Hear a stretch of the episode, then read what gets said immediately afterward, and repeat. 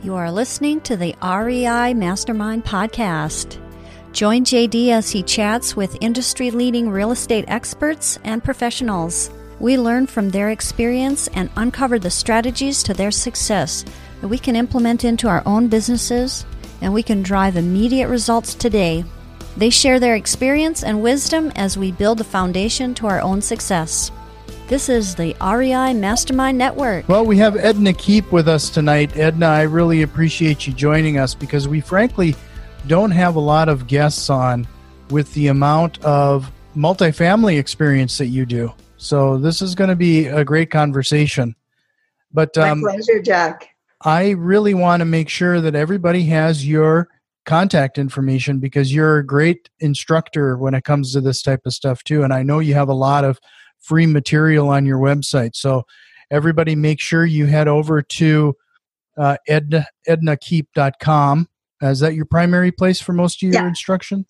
Yeah. And then uh, you can find Edna on like every social media platform just by looking up her name. I mean, she's she's got a pretty good foothold everywhere. So you're pretty easy to find. I'm easy to find, and my name's easy to remember too. yeah, that's great. Short. so um, you know, this is probably going to be a, a, a silly first question, but I'm going to dive right in there. Sure. Um, with all of the experience you've had, because I know that you, I mean, we're talking about you were a, a single single mo- mother at like age 16, right? And now mm-hmm. you're you have multi millions dollars in your multifamily portfolio uh, that alone probably could be an entire episode. But how did you get from that to where you're at today? I mean, that's I can't imagine the amount of mindset and everything associated with that type of lifestyle change and and to get you ready for that to the level of success you're at right now. You know, absolutely. And uh, I, I also lived in subsidized housing and had subsidized daycare. So I wasn't just a single mom. I was a poor single mom, you know. Mm-hmm. I always worked, you know, never I went on social assistance or anything like that. I always worked. Um, but yeah, I had to be subsidized because the money just wasn't good. I got told many times when I was young, Jack, you got to learn to live within your means. But you know, I, I always hated that. I hated thinking about budgeting and and mm-hmm. you know being poor my whole life. I just didn't like that idea. So I decided very early on that I wanted to study how to be rich, not how to learn to live within my means. So that was one mindset I adopted very young. It still took me a long time. Like I never owned my first house till I was 28. Mm-hmm. Um, and and then we took it from there. My first rental, I think I was like I was in my 40s already. So it wasn't like it happened quickly either. But I just kind of always knew that I wasn't going to be that person that would be sitting on a park bench catching a bus and with cigarette in hand like I, I just would say yeah that's never going to be me i'm going to drive a nice car i'm going to dress nice i'm going to you know mm-hmm. have a professional job there was different things like that that i just decided yeah like was there something like what was there a defining moment that you decided to get into real estate? I mean, what what caused you to when you're studying how to become wealthy? How did you what led you here? Well, you know, I started out, uh, Jack, by uh, like I was just um, kind of secretary, office administration, that's that kind of stuff. And while I was working at my last office administration job, I got introduced to becoming a financial advisor, and I was able to do that on a part-time basis. So I started studying to become a certified financial planner while I was still working uh, full time. And so I did that on evenings and weekends. And where I lived, we were allowed to do that on a part time basis to start with. And a couple years later, I actually became a full fledged financial advisor. And uh, it, and then I did that for about 15 years. And it was while I was doing that, because I, I never planned on leaving that. I always thought I would just stay in that uh, area. But I had some clients that were telling me about real estate, like some of my wealthier clients. And I thought, geez, I got to check this out. So my husband and I went to one of Robert Kiyosaki's uh, three, mm. uh, first, uh, first three hour and then a three day. And at the end of the three day, I, I had a good understanding about what real estate was all about. And I realized that my blinders had really been on about building wealth always just like in, like in the stock market right mm-hmm. and uh, once i understood real estate you know within two years, I sold my financial planning practice and all my mutual funds and got all the way into real estate because I liked it. I, it just felt more tangible to me. Right. You know, it's kind of ironic. You say that, uh, you know, you're studying and you have financial planning, but the last thing you want to do is to budget. Hated it. And you know what? Even when I was dealing with clients, that was not something I talked to my clients about. My clients, I talked to them about building wealth and and not not about you know nickel and diming everything. I, I've always hated that whole concept of nickel and diming anything. Mm. Well, knowing what you know now, I mean, we both before we started recording here, we're talking about some of the single family home rentals. Um, it's probably something you know. It was pretty obvious that that's probably something you wouldn't have explored now knowing what you do now, right? Correct. Yeah. That's one thing I tell my students when they come forward, and people quite often will say, What would you do differently? And I think st- skip the whole single family thing. We've kept our single family homes and our condos just because we don't qualify for mortgages and there's no point selling them. Uh, there's, you know, it's just mortgage pay down, rent, and, and it's not huge. Um, but yeah, I would start straight into multifamily. So, what would you like? Uh, that's a pretty daunting thing for a lot of people. Most people have it in their mind, and maybe it's because you know from being in being kids playing Monopoly, you had to get the single family homes before you could trade them in to get a multifamily place. You know, um, there's a yeah. mindset thing there to for people to believe that they can acquire a multifamily property. It's totally mindset, Jack. And you know, um, even the first time when I got approached about buying multifamily, because I was telling this realtor that we were looking at expanding our portfolio. We, I think we bought like five or six houses a year before, and we are looking for more houses. And he said, "Well, and why don't you buy a like a multifamily apartment building?" I said, "Oh, I can't do that. I don't own enough houses yet. Like just automatic." And he said, "Oh, yeah, you could." He said, "Your net worth is good, and uh, you know, you just have to hire property management and stuff like that." And I went, "Really? Could I?" And he said, Oh, yeah. And I said, Well, what do you got? And he said, Well, I just have a 24 unit just hit my desk. He says, I haven't even listed it yet. And I said, Oh, well, what will it take to buy it? And he said, Well, $75,000 a door. That was back in 2008. Um, and he said, I would take it. And I said, uh, is, that, is that a good price? I didn't know much about it. I knew we were paying more than that for houses. And he said, Oh, yeah. He said, That's a really good price. He said, but the rents they're very under rented like they hadn't kept up with the times the sellers mm-hmm. and they'd owned the building for like 25 years really long time. And um, i said okay write the offer. So he and he said well do you want to go look at it? And i said well yeah i'll drive by. Because he said you can't actually get in uh, yet once we get you all you know offer accepted and stuff we can get you in. So he wrote up the offer i drove by the building came back signed it and gave our deposit and and then just progressed from there Sure. So, is there any other tips and tricks that you have about about that process? Like just jumping into multifamily. Like, what would what would a person need to know? You know, um, we at least at a basic know, level. Yeah, we needed to know lots, but the realtor was quite um, experienced. Plus, by this time, Jack, we had partnered with a couple who owned like about 20 houses and they managed their own properties. So we already had built in property management. Mm-hmm. So hmm. as soon as they came back, they, they were out of town on, at a conference. Soon as they came back, they said, uh, I invited them over and I said, Hey, if we bought a 24 unit apartment building, would you guys partner with us and manage it? And they said, Oh, yeah, yeah, we would. And that's kind of how it came to be. But you know what I learned over the years, Jack, is the apartment buildings are no harder to buy than a house. It's the same learning curve.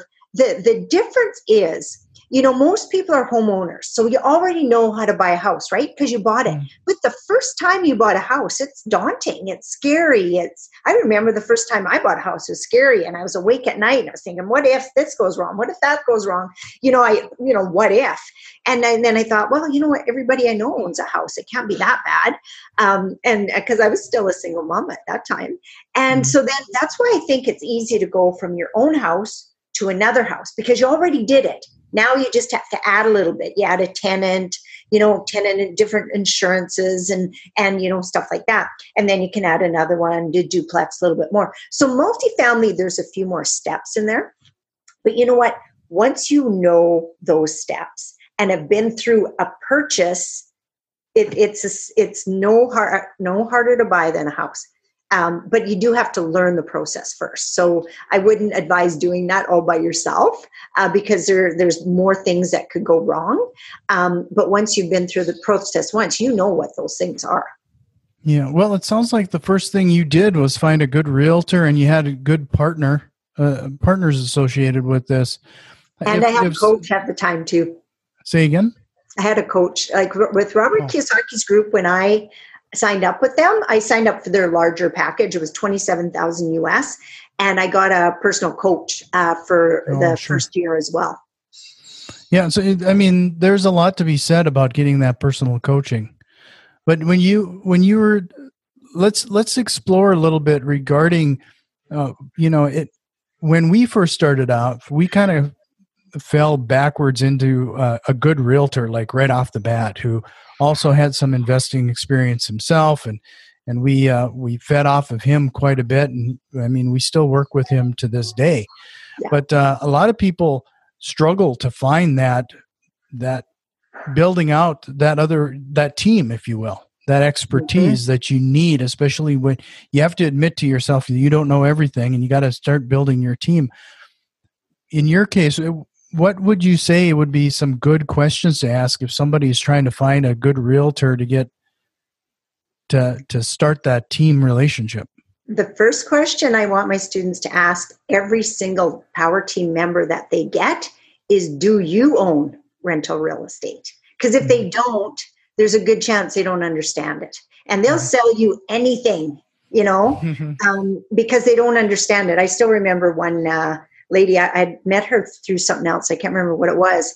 And she found out I was, I was a real estate investor. So she said, Oh, and I know some places that you want to look at. So I went and looked at them with her. And she was telling me what I was going to get for rent here and this and that. And I went, Oh, no, no, no, you're not going to get that for rent in this area. It might, might be a new place, but you're not going to get that for this rent. And she kind of looked at me and she went, Oh, yeah, I guess you'd know, right? But I, I knew enough to say, No, I don't believe you. And, and not everybody does. They take everything they say as gospel. And she didn't own a rental property. Uh, mm-hmm. and, and in some cases, I've dealt with realtors that didn't even own their own house. And I never understood that. It was like, well, that doesn't make sense, you know? Mm-hmm. So your accountant, your lawyer, your uh, inspector, everybody should uh, own rental real estate, and because they, it's just that much closer for them understanding what you're looking for.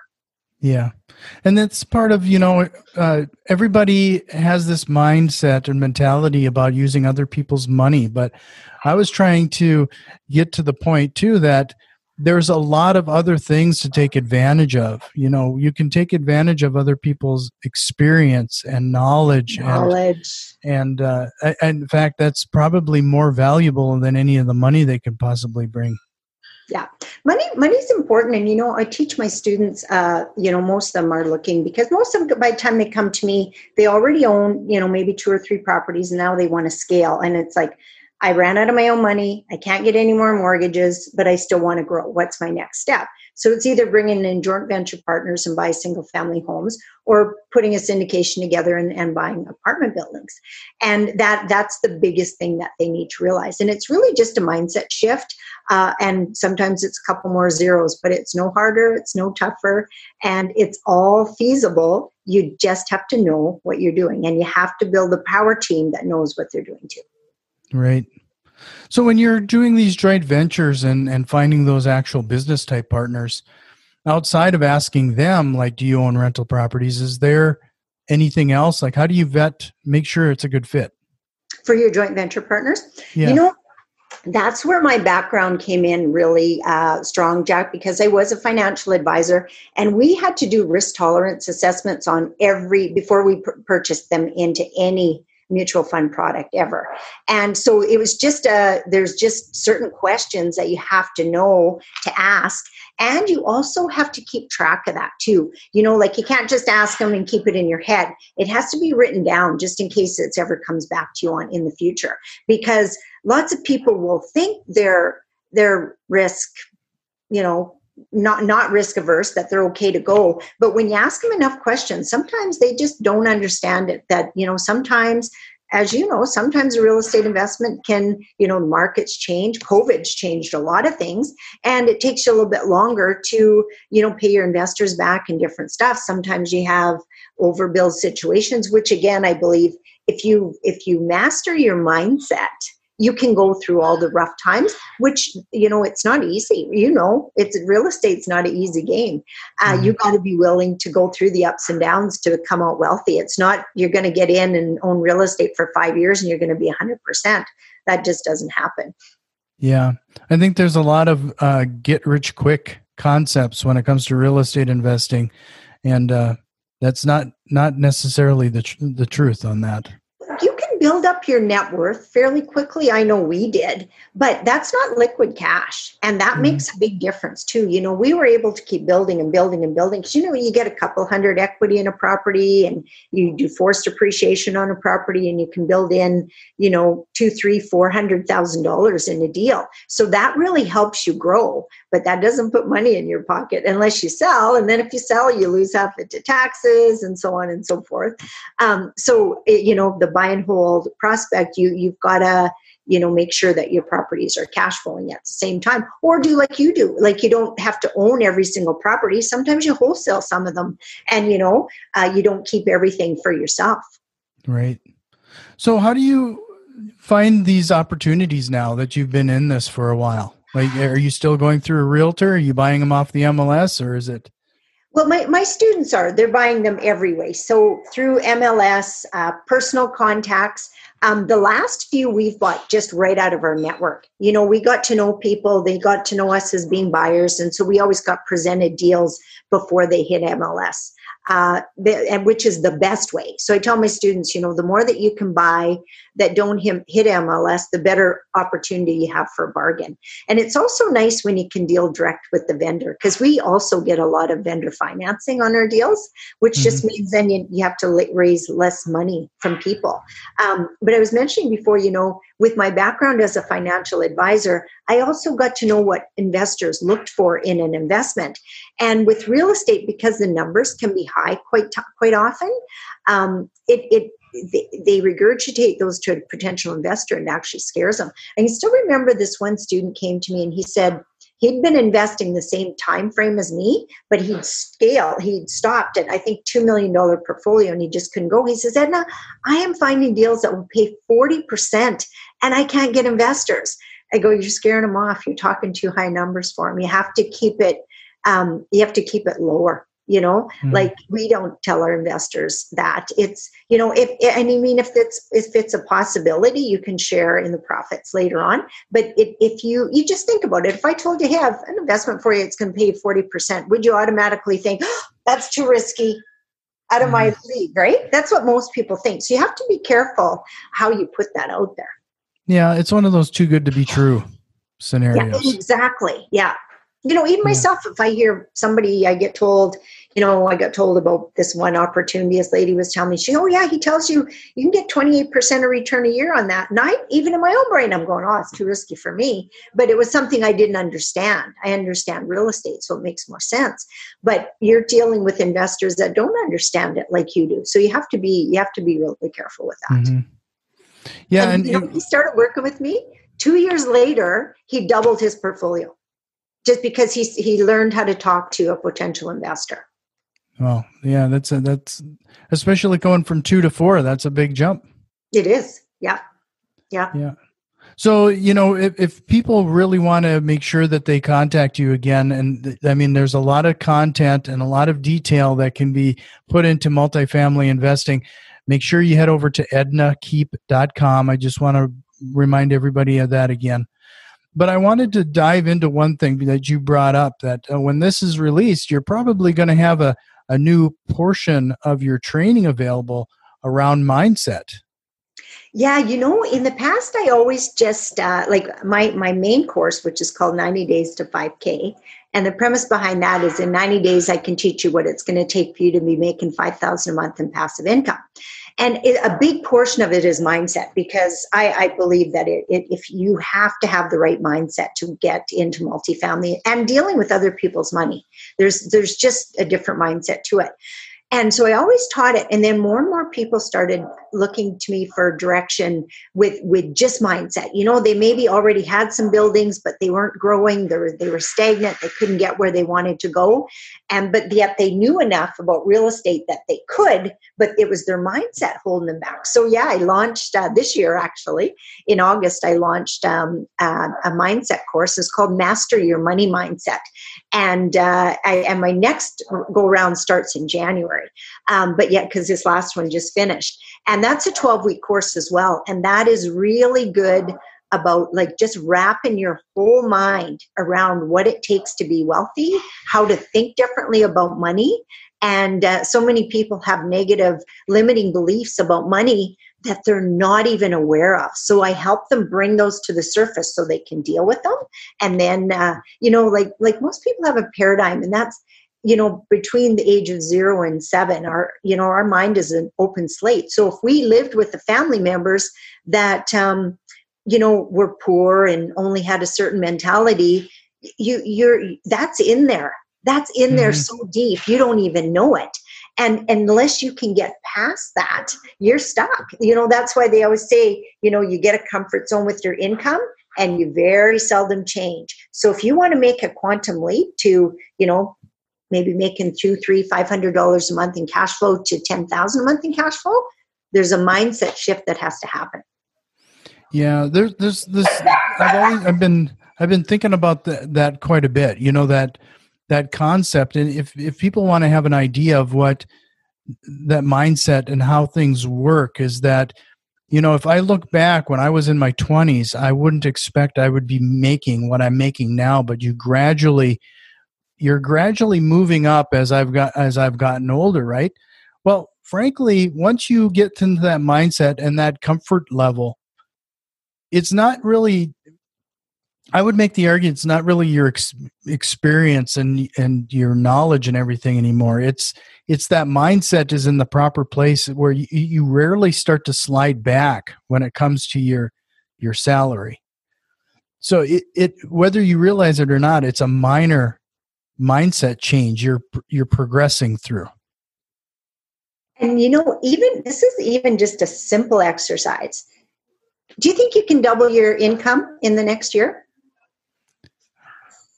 I would like to think so. But, but when you, you say it that people, way, it makes it hard to, to. Most people would say no. And yet, if you look back, have you ever doubled your income in the past? No. In a year? I bet you have. I what did have. you earn? What did you earn when you were still in high school? Oh yeah, yeah. I see what you know. Saying. Like we have, and but you do it in such a way that you don't notice. I remember when $10 an hour was awesome. Mm-hmm. Then I remember when $15 was awesome. Then I remember when $25 sucked. You know what I mean? So mm-hmm. you're going up in incremental jumps and and it's it's a little mindset shift every time. Well, if you have the right person that you're working with who's here and has made that mindset shift, it's that much easier for you to go from this mindset to that mindset. And it starts with just thinking through some of those things. Most people don't take enough time to think. You know, my coach says we should be sitting there thinking just for at least an hour a day, like just nothing else but thinking. Most people think that's that just what why would you do that? You got to work hard. You got to work hard. You got to work hard. No, mm-hmm. you don't have to work hard. You have to work smart. And you know, we've we've we've done deals where we've got $75,000 acquisition fees on a purchase, refinanced three years later got a $400000 payday and people can't fathom that but we we did our first deal like that in 2012 so five years in that was our kind of our first big deal and that's when my eyes were really open to holy cow there's a lot of opportunity here if you can find a property that you can force appreciation on there there's really big dollars to be made well, can you, can you talk a little bit about that strategy you just pointed out there? I mean, I, I'm just kind of derailing us here from the mindset thing for a second because what you're talking about is is a little foreign to some of our, our listeners regarding that forced appreciation and then what are you getting it re remortgaged at that point refinanced yeah um, so in in the in the housing world people call it the brrr method or the BRRRR right. method right right so you buy it you re, you renovate it, repair it, and and then you refinance it. Same thing with apartment buildings, except you're doing it on a scale. The quickest we've been able to turn a building around without va- vacating it because you don't want to vacate it because you can't get proper financing. So we went in, bought a property. It was like built in 68. The owner had never updated it. 24 units. Um, I think it was around 90,000 a door. Uh, at the time, and which was maybe five, six years ago. And we went in and we re renovated those units um, over like over the course of the 18 months, increased the rents because the rents had went up and we refinanced it, paid paid all our investors out in 18 months, and had a decent payday on that one too. I can't remember. I think mine was like 70,000 or something like that. But refinanced it, and uh, then it was just cash flow from there. You know, cash flow mortgage paydown. Um, so yeah, it's it's the it's for, forced appreciation comes through um, making your building more valuable, and and multifamily is treated like a business. So it's financed based on its income, not mm-hmm. on the like uh, housing is comparable. This house here could look like the Taj Mahal, but if it's in this neighborhood, it's not going to be worth much more than the rest of the houses in the neighborhood. Whereas a multifamily is based on the income that it provides to the building. And that's why I always call it an ideal investment because it has, you know, income, depreciation, um, equity, appreciation and leverage. And those you put all those five together you reduce expenses that increases the value of your building. You give a hundred dollar a month rent increase that increases the value of your building. And and that's the the real different part from dealing with houses. Sure. So i can i can imagine much like a single family home you don't also you have to be fairly selective on the area that you're you're attempting to do this with, right? Like yeah, yeah. You analyze we, when we, area. When, oh, I was going to say when we uh, buy a single family home, and if we do a fix and flip, I, I never want to be the most expensive house on the block. Exactly. Yeah. You know, it, so I'm, I'm guessing that's similar in this situation, right? Yeah, yeah. You don't want to overdo it because again, you're not the one going to be living in it. Tenants are going to be living in it. They don't expect the same level as as you are unless you're in the high end rentals of course but we're that's not our target area. Our target area is workforce housing. Mm-hmm. so uh, what part do you like typically stay investing in like your backyard or or is it nationwide? How does that look? We started in our backyard primarily because we had a really good market. We were in a real up market just to give you an example um, we had bought our house in 2002 and we paid 222000 for it. And in 2007 when we started getting into real estate it was worth $470000 so that's kind of hmm. market we started in. And uh, so we used the equity out of our home to buy our first couple properties. Mm-hmm. wow that's that's a serious you know what? Now the last two purchases we made have been in the us we bought uh, uh, 80 doors in March um, at about 20,000 a door. And we just got an accepted offer on 84 doors in, in Memphis at uh, for a million bucks. But we got to renovate highly, you know, vacant and all that kind of stuff. So there's a lot of work to do, but that's a forced appreciation uh, play for sure. Sure. So when you when you're doing this type of work and you you're buying something in Mem- where where's where's the company located? Like what is your backyard? Uh, in Saskatchewan, Canada, so central Canada. Yeah. So you're you're my first Canadian guest. Oh, um, am I? Yeah. So that and and I thought that was the case, but I wanted to be I didn't want to I wanted to make sure. But yeah. you buy something in Tennessee, how do you manage that type of rehab and and appreciation from that distance?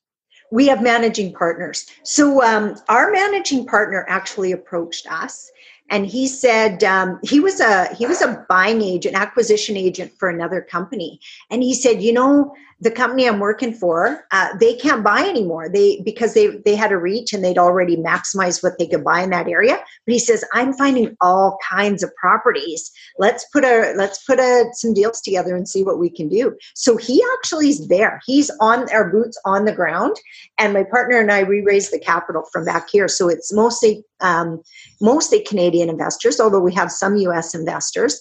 And uh, but our, our both of our purchases have been in Memphis. You know, we always say in our, Toronto, which is our major city here, Toronto and Vancouver, you can't even buy a parking lot here for twenty thousand. We're buying per door in Memphis. Mm-hmm.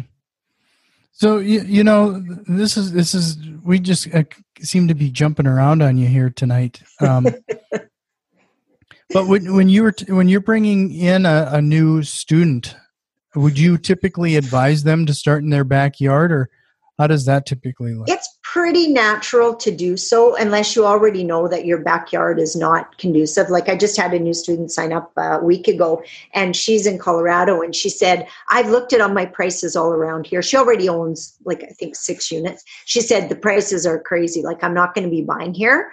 Uh, so I, she said, so she started looking in different areas. So lots of times people already have a good idea. Um, usually uh, the first building might be local if it works but mm-hmm. not always. Like one of my uh, students started with me here a year ago. He's from Toronto, Toronto area, just a little bit outside. He bought his first building in uh, Alberta, his second building in Alberta, and his third building in Saskatchewan.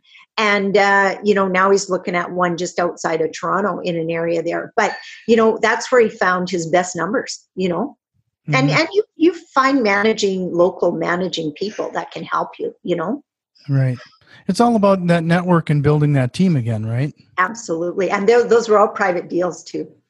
Right. So getting back to the the mindset thing there, we were talking a little bit about um, uh, getting your mindset right to, to to believe that you that this is possible, that you you could essentially double your income. Like, do you have any tips or strategies or exercises somebody could possibly do today? To yeah, uh, I do. I do. First of all, I want to explain that uh, we have paradigms which are really a multitude of habits that we do on a day to day basis, like things that we don't even think about brush our teeth, go to bed at a certain time, put our one leg in our pants at a time, like all these different habits.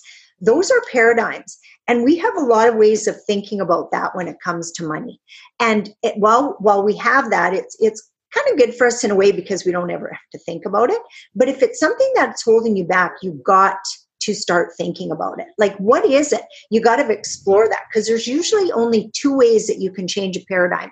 And one way is you have a major emotional impact. It can be positive or negative, like you meet the right person and you're in love and everything's going great. Most of the time, it's something negative, like lost a job, lost a spouse, kid died, and and they go like, I'm not going to live like this anymore. And then there's a there's a paradigm shift. We call that a paradigm shift. When that happens, you can change your life. It could be, you know, maybe th- this actually happened to me several times in my life. Um, you know, I just I hated not having money. I, would have a two thousand dollar credit card debt, and I'd miss a, a, payment, and I'd be getting these phone calls. It was like, "Oh, I don't like that. I don't like people doing that to me." And it was like that's so negative, such a negative feeling. Like, oh, I never, mm-hmm. never want to have it happen that somebody calls me about something like that again. It's so embarrassing. Um, and and so those negative connotations put you in a place that says, I am changing my life and I'm going to do whatever it takes to make it happen. So that happens sometimes. But the best way to change your paradigm is to recognize that you've got the challenge with it and then work with a coach who can help you through all that like help you identify what they are and then move through them.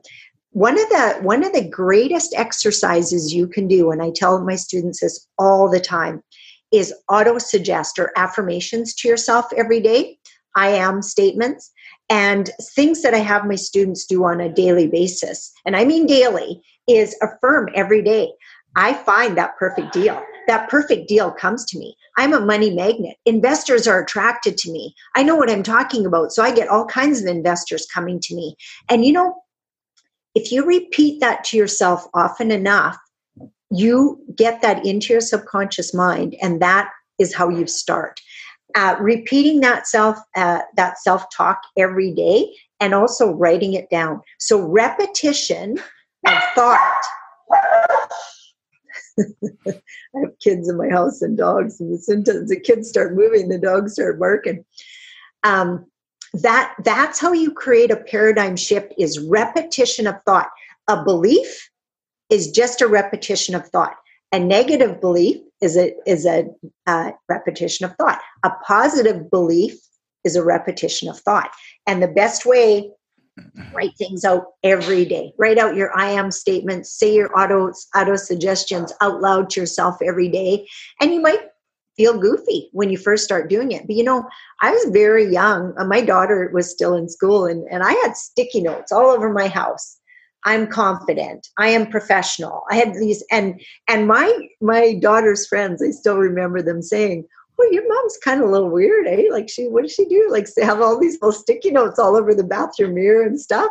But you know, they remember that about me. And so when when I became successful, they go, oh yeah, I remember she used to do that all the time. You know, mm-hmm. so that that that's a big one, a really big one. Yeah.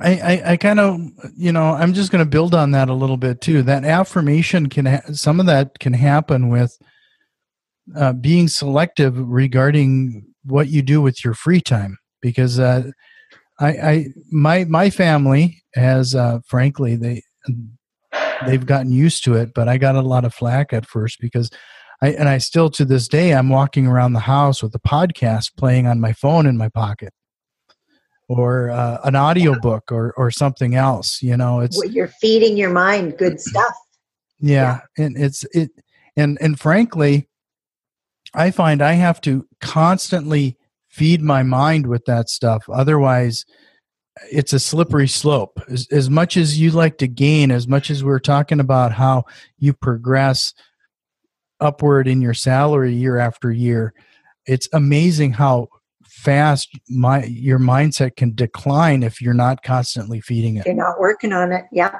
I always tell my students, New level, new devil. You should always be working on your mindset because if you're here, you're not going to be happy. When you're here, you're not going to be happy. So it's just all like you, you don't set goals to to um, get. You set goals to grow, and you're always going to want to grow. When you're happiest, you're growing, and uh, that that's some of the biggest things that people need to wrap their head around. Is you're never done. You're never done. If you think uh, oh, when I make 5000 a month, I'm going to be so happy and I'm just going to be happy and content there forever. Not true. When mm-hmm. you make 10,000 a month, you think, oh, I'm just going to be happy and that's going to be like the, ah, the be all end all. And, and then when I, you know, and it just, but every time you hit a goal, it, you're designed, you're, you're internally designed to want more. Mm-hmm. Well, talking about wanting more, I understand you're working on like one of your bigger acquisitions right now that could uh, possibly double the number of doors you have, right? Well, that's what with this group that I'm working with in the US. Uh, we'd set a goal that we would have 400 doors by the end of the year. So it looks like we were not going to have 400 doors, but we're going to have 180, 184 and we did that within six months. So by the, by six months, which is March was our first possession, we could we could typically have that, and right now we have 600. So uh, that includes the first, but I didn't add in the last 84. So if we get if we get this, we haven't uh, we just have it under contract. We don't own it yet, but if we get that, it'll make it 684. Yeah, wow. It, it's amazing how how much you've grown to that many doors and frankly, I think in a in a relatively quick amount of time. I mean, thirteen it, years, yeah. Yeah, it it it it sounds like uh, the the amount of experience that you bring to your students is is probably very valuable. Uh, with that, I would also I'm going to just point again to your website. Mm-hmm. Um, ednakeep.com easy to spell easy easy to pronounce and uh, you probably noticed we have very similar accents to our voices. yeah, I did. so, with that, um, I, you know, in the in the next few minutes that we have remaining here, I kind of wanted to wrap up and and mention a few things, a uh, little some takeaways that you brought up on our show. But before we do that, I always ask: Is there a question that you wished I would have asked here tonight? I don't think so. One thing I would like to point out is, you know, even as a financial advisor, I had a coach. So I got my first coach in 1999, and I have never been without one because that is one of my biggest keys for growth is having somebody who's been there, done that, and shares it with me. And being around like-minded people is so important to your success. Like success, being in an environment, people doing the same thing that you're trying to do. Mm-hmm. No, I, I can't agree more. It's uh, so important.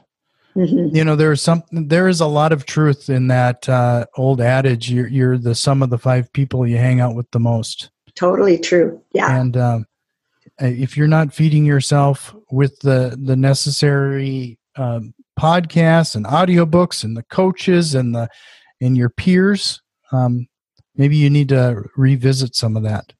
Mm-hmm. Yeah, totally. But, um, a few things that uh, we were talking about. Uh, you know, I, I the the concept, the mindset thing, and what you're talking about, and and I look forward to taking a look at your your mindset uh, curriculum that you're going to be putting out because I think that is the number one thing that people have to get get right first. Yeah.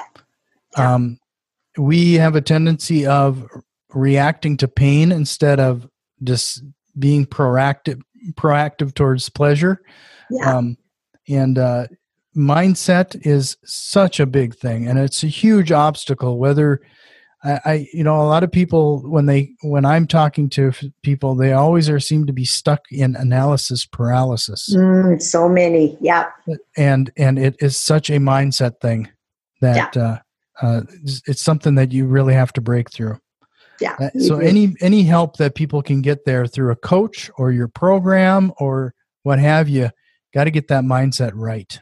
Yeah.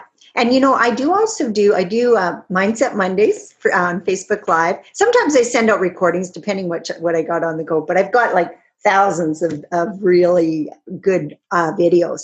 Mindset Monday and Free Coaching Friday, and that I, they can find me at uh, Coach Edna Keep on uh, Facebook as well.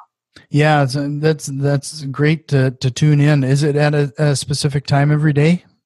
10 a.m. Uh, Monday morning and 10 a.m. Friday morning Central Central time. Central time, sure. Yeah. So, um, I really to, to the point where we're talking about mindset. Uh, you really did this right because you started off by studying how to be rich.